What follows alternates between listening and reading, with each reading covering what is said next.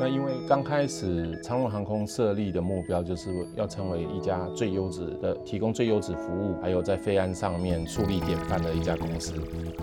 我们呢，本来就是一个勇于去创新、勇于去挑战、勇于去接受新科技的一家航空公司。iPad 的一个发展，改变了长荣航空的作业。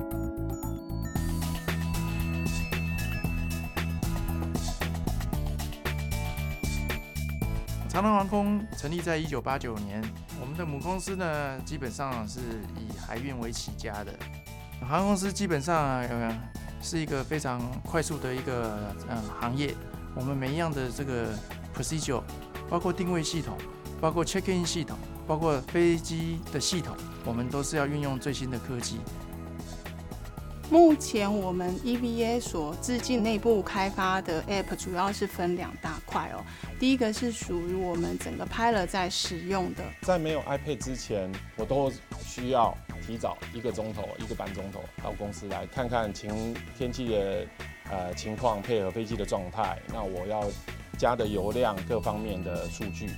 然后我要带着一本啊一台电脑。那这一台电脑，那还有一些飞行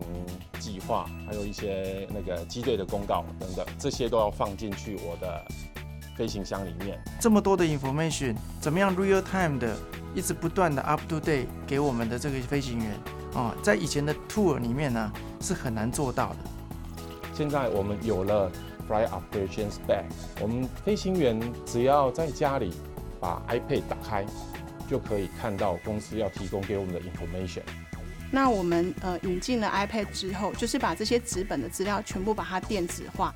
我不用再去带一些厚重的 menu，我不用再去带一些厚重的电脑。长航空为我们座舱长所开发出来的 app，我们命名叫它 Cabin Information System。那另外，座舱长还有一部分，因为他们主要的工作就是服务我们的客人。那客人的部分，我们会把一些客人的一些比较重要的一些资讯，或者是他比较需要注意的地方，我们也会提醒我们的一个座舱长。主要大部分几个类别，不外乎就是希望，呃，把乘客的意见呢，能够写在这个 fly report 里面，或者是说，在这趟任务里面，组员有任何的建议，他所发现到的一些状况，可以把它记载下来。当座舱长在做任何的报告的时候，他如果觉得说能够拍一张照片比写很多的文字都还要来得清楚的话，他就可以利用 iPad 的一个照相机的功能，把他所要描述的一个状况佐以照片。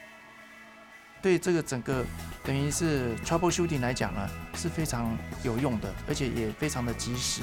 啊。对组员来讲，窝漏相对减少。而且 iPad 它的整个 OS 的一个环境是非常安全的。那它在开发上面呢，也跟我们就是说，在我们应用系统的一个部署，在安全上的考量，它都有符合。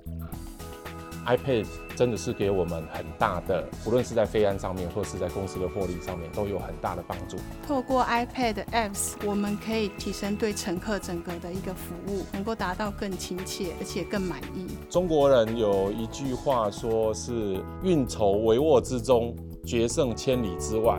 有了 iPad 之后，我有这种感觉。